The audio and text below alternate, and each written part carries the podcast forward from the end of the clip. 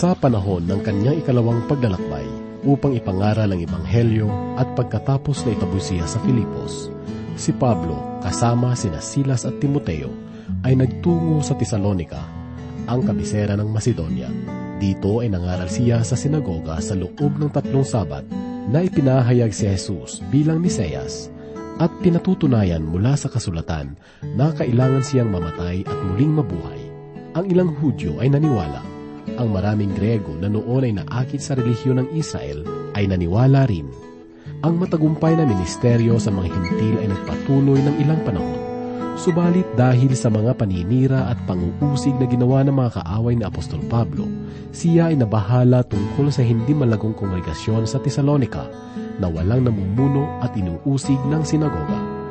Ang panguusig sa Ebanghelyo ay pinalakas sa pamamagitan ng pagtatanong tungkol sa katauhan at layunin ng apostol na pinararatangan siya ng kamalian, pandaraya at kasakiman at kawalang katapatan. Isinugo ni Pablo si Timoteo upang palakasin at hikayatin ang batang kongregasyon. Nang bumalik si Timoteo na may dalang mabuting balita tungkol sa kanilang pananampalataya at katapatan, Isinulat ni Pablo ang unang liham sa kanila na naglalaman ng kagalakan na dulot ng kanilang pananalig kay Kristo. Pakinggan po natin sa mga sandaling ito ang katotohanang bumighani sa puso ni Pablo para sa mga taga-Tesalonika na sa atin ay iati ni Pastor Rufino de la Pere sa mga talata na matatagpuan sa unang Tesalonika, unang kabanata, ikalawang talata hanggang tatlo. Dito lamang po sa ating programang Ang Paglalakbay. Kay namin suliranin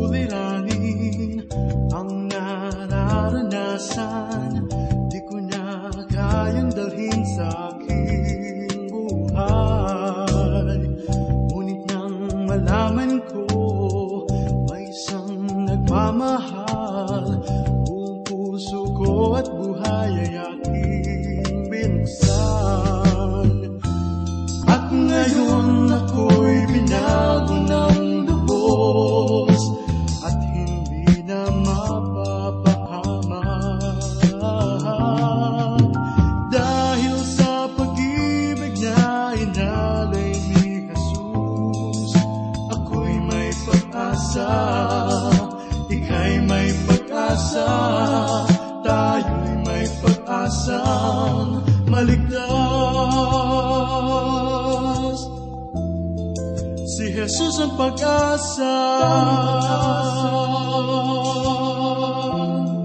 Si Jesus ang pag-asa. Tanging pag-asa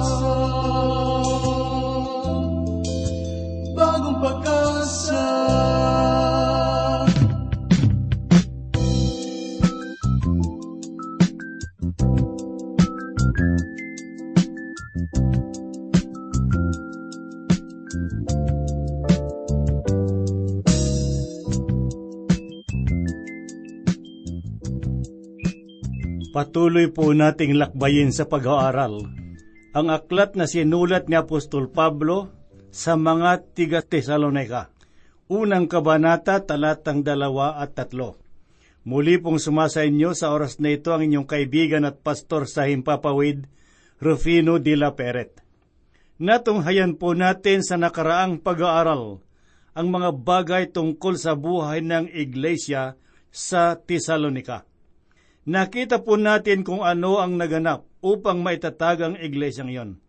At sangayon sa ating mga napag-aralan, ang iglesyang iyon ay isa sa mga simbahang may mabubuting halimbawa.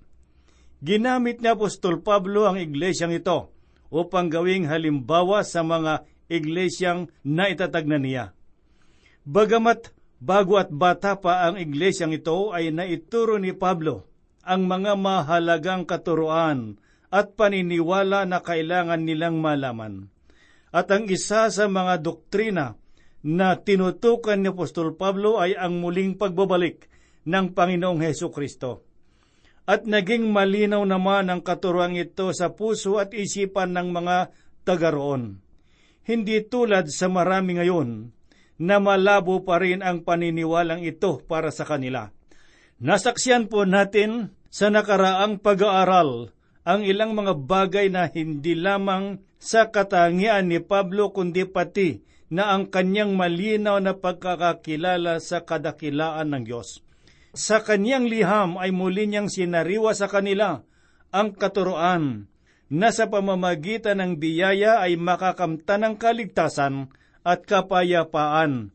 Kinilala rin niya ang mga taong naglingkod na niya at hindi lamang ang kanyang sarili. Ito ang isang katangian na kailangan ng mga manggagawa ngayon. Sapagkat merong mga manggagawa ngayon ang hindi kumikilala sa mga tao sa kanilang paligid na kanilang nakakasama sa gawain.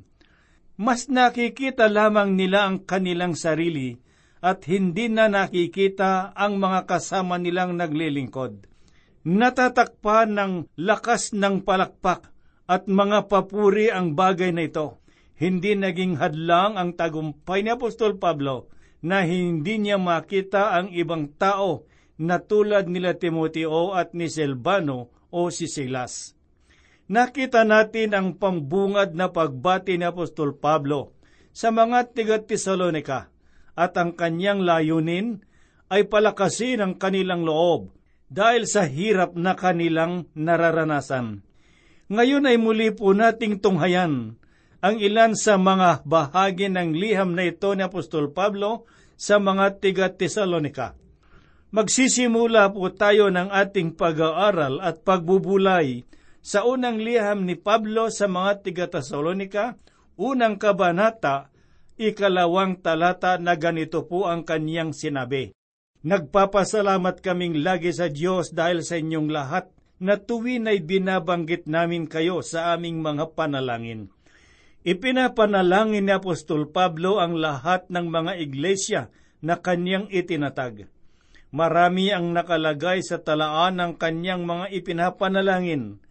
At marahil ay napakagandang malaman kung sino-sino ang mga pangalan sa kanyang talaan na kanyang ipinapanalangin. Marahil ay nagtataka tayo kung ilang iglesia at lupon ng mga mananampalataya ang kanyang isinasama sa kanyang pananalangin sa araw-araw. Sinabi niya, Nagpapasalamat kaming lagi sa Diyos dahil sa inyong lahat. Nagpapasalamat si Apostol Pablo sa mga taga Tesalonika dahil sa maraming bagay, subalit higit sa lahat ay ang kanilang pagiging mabuting halimbawa sa ibang mga iglesia. Pakinggan po natin ang sinasabi sa susunod na talata. At merong tatlong bagay na makikita natin sa talatang ito. Basahin po natin ang sinabi ni Apostol Pablo dito sa ikatlong talata. Aming inaalala sa harapan ng ating Diyos at Ama ang inyong gawang mula sa pananampalataya, pagpapagal sa pag-ibig at katatagan ng pag-asa sa ating Panginoong Heso Kristo. Sinabi niya na aming naalala sa harapan ng ating Diyos at Ama ang una inyong gawang mula sa pananampalataya, pangalawa, pagpapagal sa pag-ibig, at pangatlo, katatagan ng pag-asa sa ating Panginoong Heso Kristo. Ito ay talatang mayaman sa mga katotohanan espiritual para sa mga mananampalataya. Binanggit ni Apostol Pablo ang tatlong bahagi na dapat taglayin ng mga mananampalataya. Una ang pananampalataya, pangalawa ay pag-ibig, at pangatlo ay pag-asa. Makikita rin po natin ang mga katangiang ito sa kanyang unang liham sa mga taga-Korinto, sa ikalabing tatlong kabanata, ikalabing tatlong talata. Basahin po natin ang sinasabi ng talatang ito. Sinabi po niya, at ngayon ay nananatili ang tatlong ito, ang pananampalataya, ang pag-asa at ang pag-ibig ngunit ang pinakadakila sa mga ito ay pag-ibig. Ang bilang na tatlo ay mahalagang bilang sa Biblia. Halimbawa, sa aklat ng Heneses, tatlo ang anak ni Adan at ni Eva. Marahil ay hihigit pa sa tatlo ang naging anak ni Adan at ni Eva, sapagkat dumami ang kanilang naging inapo. Ngunit tatlo lamang ang nabigyan ng pangalan, si Cain, si Abel at si Seth. Sa talatang ito'y nagbigay ng tatlong katangian si Pablo sa mga Kristiyano. Ang nakaraan ay ang gawa ng pananampalataya, ang pangkasalukuyan ay ang kanilang pagpapagal sa pag-ibig, at ang pangatlo ay ang panghinaharap, ang katatagan para sa pag-asa. Ito ang mga dapat na taglayin ng mga mananampalataya upang maging panghabang buhay na gabay at katangian ng mga anak ng Diyos. Ang pananampalataya, pag-asa at ang pag-ibig ay mga katangiang mahirap maunawaan. Ang mga salitang ito ay nagtataglay ng malalim na kahulugan. Papaano kaya natin maunawaan ang kahulugan ng mga salitang ito upang magkaroon ng tunay na kaganapan sa ating buhay. Papaano natin mabibigyan ng mas mababaw na kahulugan ang mga salitang ito upang hindi mahirap unawain? Ito ang dapat nating gawin upang lubos nating maunawaan ang kahulugan ng mga salitang ito. Ito rin ang ibig ipahayag ni Apostol Pablo sa mga makababasa ng liham na ito upang maunawaan nilang lubos ang tunay na kahulugan ng mga salitang ito. Alamin naman po natin ngayon kung papaano ito ginagawa ni Pablo. Ang mga katangiang gawang mula sa pananampalataya, pagpapagal sa pag-ibig, at katatagan sa pag-asa. Nakita niya ang tatlong katangian sa buhay ng mga mananampalatayat sa Tesalonika, kung papaano nila tinalikdan ang kanilang mga Diyos-Diyosan. Iyan ang kanilang gawa mula sa kanilang pananampalataya. Ang kanilang paglilingkod sa buhay na Diyos, ito naman ang kanilang pagpapagal sa pag-ibig, at kung papaano sila naghihintay sa Panginoon sa kanyang muling pagbabalik. Ito naman ang kanilang pagtityaga sa kanilang pag-asa. Ang gawang mula sa pananampalataya ay kakaiba sa mga katuroan ni Apostol Pablo, sapagkat sangayon sa aklat ng Epeso, sa kabanatang dalawa talatang walo at siyam, ito ang kanyang sinabi, Sapagkat sa biyaya kayo'y naligtas sa pamamagitan ng pananampalataya, at ito'y hindi sa pamamagitan ng inyong sarili, ito ay kaloob ng Diyos, hindi sa pamamagitan ng mga gawa upang ang sinuman ay hindi magmalaki. Subalit sa kanyang sulat sa mga tiga-kolosas ay tinawag niyang gawa mula sa pananampalataya. Sa aking palagay ay nilinaw lamang ni Apostol Pablo na hindi magkakasalungat ang kanyang katuruan sa mga itinuturo ni Santiago. Ang sinabi ni Santiago sa kanyang liham sa ikalawang kabanata, ikawalong talata, ay ganito po ang kaniyang tinuran. Maaring may magsabi sa inyo, may pananampalataya ka, at ako naman ay may gawa. Ipakita mo nga sa akin ang iyong pananampalataya. Walang kasamang gawa. At ipakikita ko naman sa iyo ang aking pananampalataya sa pamamagitan ng aking mga gawa. Ito ang gawa ng pananampalataya ito ang pamamaraan kung papaano na ipapakita ang pananampalataya sa iba. Dito natin makikita na hindi magkakasalungat ang mga turo ni Apostol Pablo at ni Santiago. Di tulad ng ginagawa ng ilang mga ngaral ng salita ng Diyos ngayon. Ang pananampalataya ay ang pagtugon ng kaluluwa sa salita ng Diyos. Kung tutugon ang ating kaluluwa sa salita ng Diyos, tayo ay lalakad sa pananampalataya.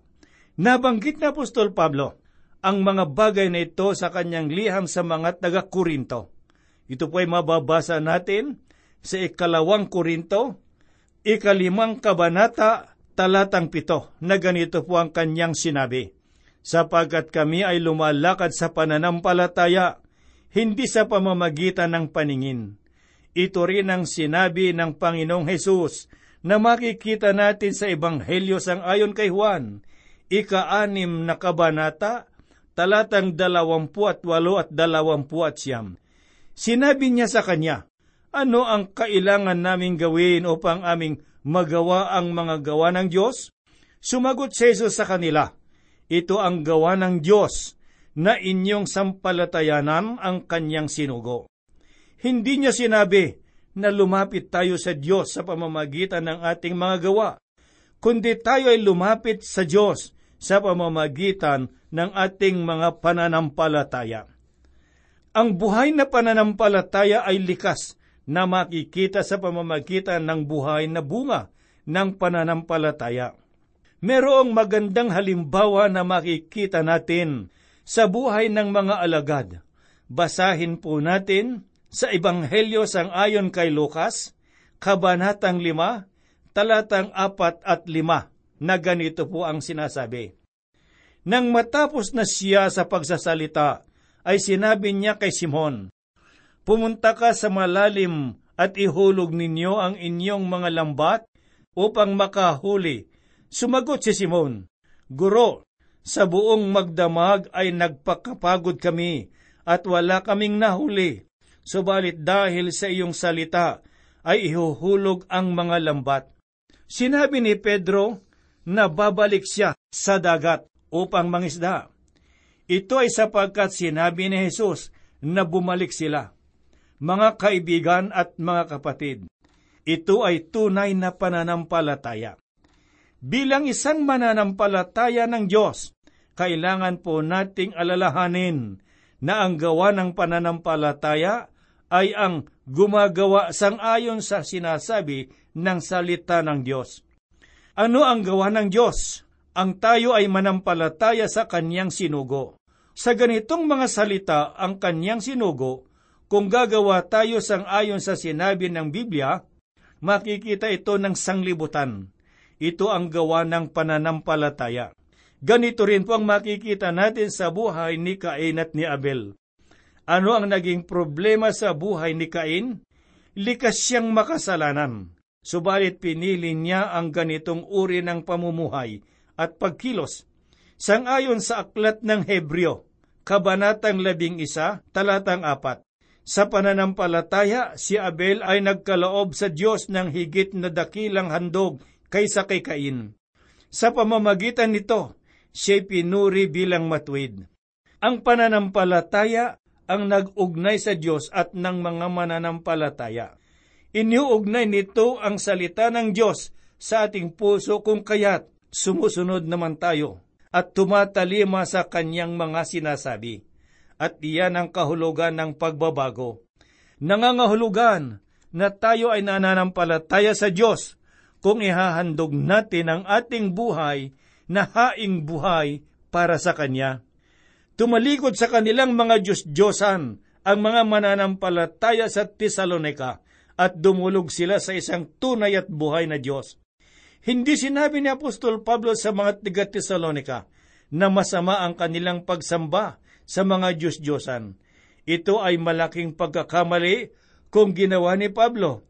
Noong nagpunta siya doon, ay ipinangaral niya si Jesus. Hindi naging kasuklam-suklam ang pagsamba sa mga Diyos-Diyosan para sa mga taong ito. Subalit noong ipangaral nila si Kristo, sila'y naniwala sa Diyos at nanampalataya sa Kanya. Noong manampalataya sila sa tunay at buhay na Diyos, tinalikdan na nila ang kanilang mga Diyos-Diyosan. Merong mga nagsasabi sa akin na ganito, ikaw ang nagbago sa akin. Hindi ko kayang baguhin ang sinuman. Hindi ko kayang gawin iyon. Meron pang mga nagsasabi na iniligtas ko raw sila. Ang tangi ko lang na ginawa ay ang ipangaral ang mabuting balita ng kaligtasan. Kung naniniwala kayo sa salita ng Diyos, kikilos ang banal na Espiritu sa inyong buhay at diyan magsisimula ang pagbabago ng isang taong mananalig at mananampalataya sa Diyos. Hindi lamang inaalala ni Pablo ang kanilang mga gawa na bunga ng pananampalataya. Inaalala din niya ang kanilang pagpapagal sa pag-ibig. Subalit ano ba ang ibig sabihin ng pagpapagal sa pag-ibig? Hindi nagliligtas ang Diyos sa pamamagitan ng pag-ibig lamang. Nagliligtas siya sa pamamagitan ng biyaya at ang biyaya ay bunga ng kanyang pag-ibig. Ang gawa at ang pag-ibig ay tila hindi magkaugnay. Ang tunay na pag-ibig ay gumagawa Minsan ay merong isang batang babae na merong buhat-buhat na isang sanggol. Nung makita siya ng isang lalaki, tinanong niya ang batang babae. Ang sabi ng lalaki, Hindi ba mabigat ang daladala mong iyan? Ang sabi ng batang babae, Hindi po, sapagkat kapatid ko siya. Tunay na binago ng pag-ibig ang maraming bagay. Ang pagpapagal na walang pag-ibig ay hindi tunay na pagpapagal. Ito ang sinabi ng ating Panginoong Hesus na makikita natin sa Ebanghelyo sang ayon kay Juan, Kabanatang labing apat, talatang labing lima, na ganito po ang kanyang tinuran. Kung ako'y inyong minamahal, ay tutuparin ninyo ang aking mga utos. Kung hindi ninyo siya tunay na minamahal, ang tanging makikita lamang sa atin ay puro pagpapagal upang matupad natin ang kanyang mga utos. Ibigin natin siya ng taos sa ating puso. Kung pagmamasdan po natin ang mga tao na pumapasok sa kani-kanilang mga gawain araw-araw, ang lahat ay tila balisa at malungkot, sapagkat isa lamang sa bawat isang daang tao ang masaya sa kanilang mga ginagawa. Kung tayo ay may pagkakataon na makapaglingkod sa Diyos, marahil ay sasabihin niya sa atin na sumuko ka na, walang kabuluhan ang ginagawa mo. Hindi nais ng Diyos ang paglilingkod na hindi masaya at walang kagalakan. Kailangan natin siyang mahalin sapagkat siya ang unang nagmahal sa atin. Ang ikatlong bagay na inaipagpapasalamat ni Pablo sa Diyos para sa mga tiga Tesalonika ay ang kanilang katatagan sa pag-asa. Noong tinalikdan nilang kanilang mga Diyos-Diyosan, ay nagsimula na nilang hintayin ng Panginoon sa kanyang pagbabalik. At ito ang kanilang katatagan sa pag-asa. Ang bawat tao ay nabubuhay ng may pag-asa para sa kanilang kinabukasan at kahit na ano pa ang inyong minimithi para sa hinaharap, ito ang magbibigay sa inyo ng kalakasan. Anong ganda at kay buti ng buhay na naglilingkod sa totoo at buhay na Diyos at ang hintayin siya sa kanyang muling pagbabalik. Ito ang dakila nating pag-asa. Maraming tao ngayon ang inilalagak ang kanilang pag-asa sa iisang tao at umaasa sila na mabibigyan ng katugunan ng taong ito ang lahat ng kanilang mga suliranin at mga pangangailangan. Hindi ito kayang gawin ng sinuman. Kung ang pag-asa natin ay nasa sanglibutan ito, para lamang tayong humahabol sa isang bula na kapag nasa kamay na natin, ito ay biglang naglalaho. Inalis ng Diyos ang tao sa kanyang paraiso sapagkat sila ay makasalanan. At mula noon, sa labas na ng paraiso ng Diyos, namuhay ang tao. Inakala natin na tama ang mga bagay na ito, subalit hindi po. Tayo ay nagkakamali. Ayaw ng Diyos na manatili ang tao sa pagkakasala at purihin ng Diyos. Ano ang iyong inaasahan ngayon? Ang iyo bang inaasahan ay nakatuon lamang sa mga politika, na marami nang ipinangako sa atin o sa mga organisasyon. Sa aking palagay, marahil ay walang karapatan na magbigay ng katugunan ang sinuman sa atin, sapagkat ang ating pag-asa ay na kay Kristo lamang at kumikilos siya sa tamang panahon.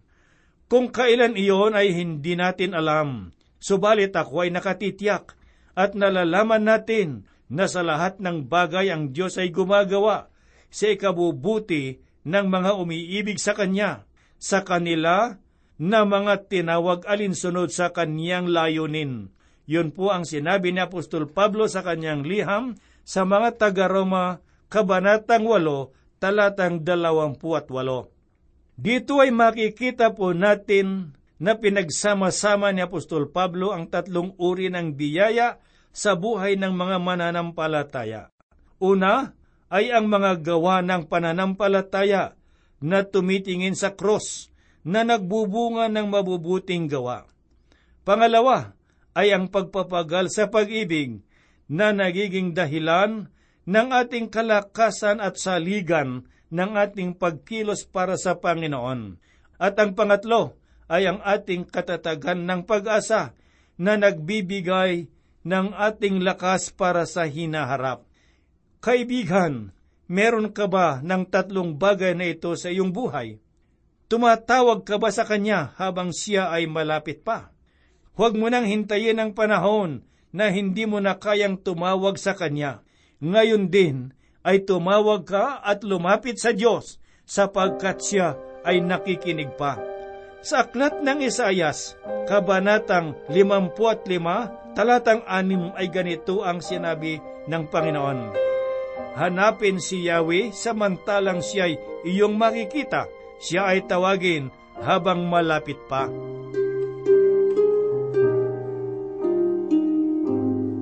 Tayo po ay manalangin.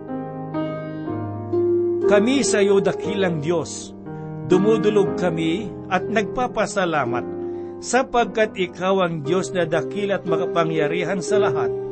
Ang pag-ibig mo'y hindi nagbabago, hindi kumukupas Salamat Panginoon sapagkat hindi mo kami iniiwanan. Hindi mo po kami pinababayaan. Hindi ka lumalayo sa amin. Na kung ikaw ay kailanganin namin, batid naming ikaw ay naririyan lamang. Nakikinig, handang tumugon ng aming mga kalagayan.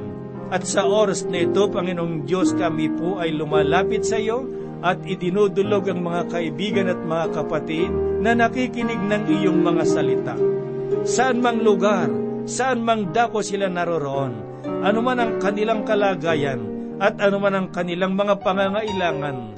Panginoon, kaya mong tugunan ang lahat ng mga bagay sangayon sa iyong kalooban.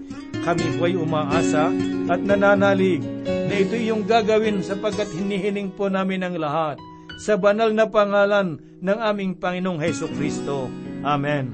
Kulang ang pag-ibig ko sa iyo